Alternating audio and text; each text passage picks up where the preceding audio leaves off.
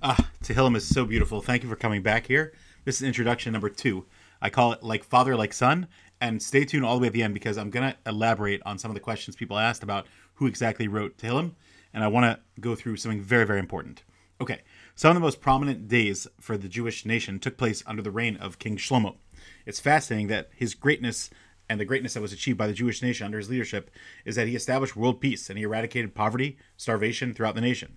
Rabbeinu Bachya in Bereshis 3830, he says that just as the moon, this is based on Chazal, wanes and waxes and reaches its full manifestation in the middle of the month, the 15th, that's when you see the full moon, so too the maximum achievement of the kingdom of Yehuda was accomplished by David and mostly through Shlomo. David is called the Katan, the humble one, in Shmuel, uh, Shmuel Aleph 1714, and the moon is called the Katan in Bereshis, Gadol, Mara Katan, right? Bereshis 116, and Chazal even Darshan in the Gemara in Rosh Hashanah, that when you're Makadish the new moon, so you say David Melech Yisrael Chavakayim.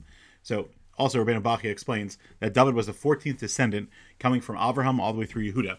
If you want to count it out, it's Avraham, Yitzchak, Yaakov, Yehuda, Peretz, Chetzron, Ram, Aminadav, Nachshon, Salmon, Boaz, Oved, Yishai, David, and Shlomo. And no, I don't remember that by heart. I just looked in Rus, where it goes through his genealogy. Shlomo is the 15th generation. Also, it's very interesting. It's brought down this farm. The numerical value of David, Dalid, Vav, Dalid, is 14, representing the 14th of the month, a day in which the moon is second most manifest. The numerical um, value of Shlomo, Shin Lamed Memhe, is 375, which combines to the Mispar Katan of 15, because 3 plus 7 plus 5 is 15 the day of the month, which is the pinnacle of the moon's brightness. So you see there's a tremendous connection of this waxing and waning, and that's also what Peretz and Zarach are. Peretz is the king breaking through and manifesting its Zericha, the shining. Okay, incidentally, it's fascinating that the 29th king that ruled was Sidkiyahu Melech, whose reign represented the close of the 29 day lunar month and it was in his time that the Beis HaMikdash was destroyed. If you look at the Bachya, he talks about this. I would suggest that the way that Shlomo rose to power and greatness was on account of his illustrious father's prayers and cries to allow him and his descendants to remain the conduits for bringing out Kavod Shemaim. Chazal also tell us that it was in the merit of his righteous mother Bathsheba's rebuke and prayers that Shlomo became great.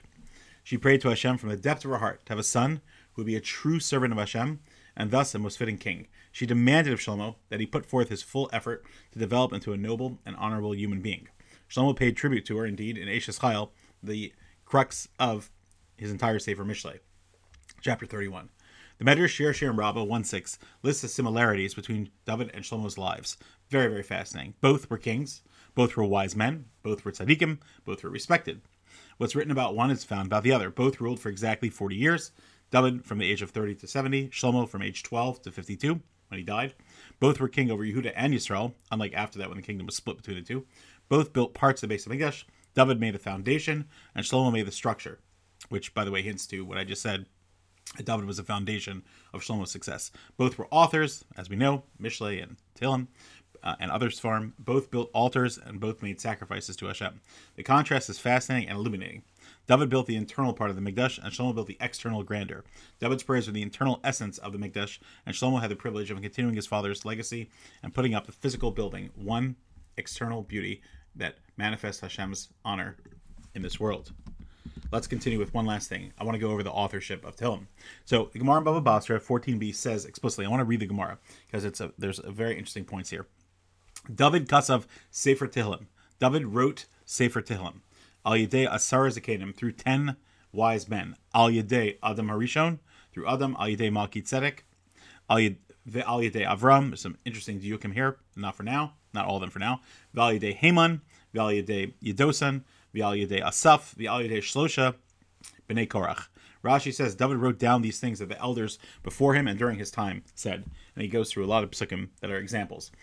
Um, there are two big questions on this Gemara. First of all, why is it called Sefer Tehillim? Throughout this entire Gemara, it doesn't refer to the other Sefer Tanakh that way. It just says Shmuel, Kasav, his Sefer, or Mishlei was written by Shlomo. It should say Tehillim. Why Sefer Tehillim? Second of all, why does it repeat Al Yadei, Al Yadei, Al Yadei? Just say David wrote it through 10 people, and then just say Adam Rishon, Malki Tzedek, just list them off like the Gemara often does. What's Al Yadei? I believe the answer is, is precisely what's going on here. From Adam until David, many people sang to Hashem. In fact, the Medrash says that Yaakov recited to him during his entire time at Lavan's house for all those years.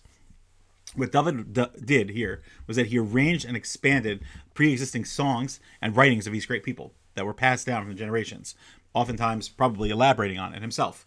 That's why his grandmother, in fact, was called Rus. The Gemara says because his grand because her grandson David, she revu la Kodesh Baruch Hu, saturated Hashem with songs of praise, meaning never in the history of the world had there been one central text of all human emotions. David took each individual prayer song, supplication, expression, and brought them out while also maintaining their individuality. Thus, Tehillim is specifically called a sefer because that's what he did. It was a combined effort of many people that was put into one by him. Because that's exactly it's the, the sefer part that's stressing what David contributed. Because it was a precise gathering into one place that David did. Moreover, just as the Chamisha Chumshe Torah have five books, right? Bereshit, Shmos, Vayikra, B'mir, Dvarim. So too Tehillim is divided into five books, showing the parallels. Chumash is Hashem's instructions for life, and Tehillim is the instructions for prayer towards Hashem. Chazal tell us that one must put into action in this world and also pray. The Gemara in Nida says, Hablo halo sagi, if you don't do effort, action, whether it's to learn and also to daven, or for parnasa to do action and also to pray, it doesn't succeed. And so we could respectfully suggest that that's exactly what's going on here. The Chamisha Chumshe Torah are the action that you have to put in, and the Tehillim is the prayer that you have to put in in order to make it grow. And therefore, that explains why it says Al Yadeh, because it's showing that each individual contribution was also there, the what was maintained and respected. And so it's showing that each one had tremendous amounts of depth and relevancy and was tried to maintain as, as, as much as possible. Therefore, when we open up to Tehillim, we should see that we're holding amazing power in front of us, and Hashem should answer all of our tefillas Tova, and Klal Yisrael should be zoche to a geula shlema b'karov mamish.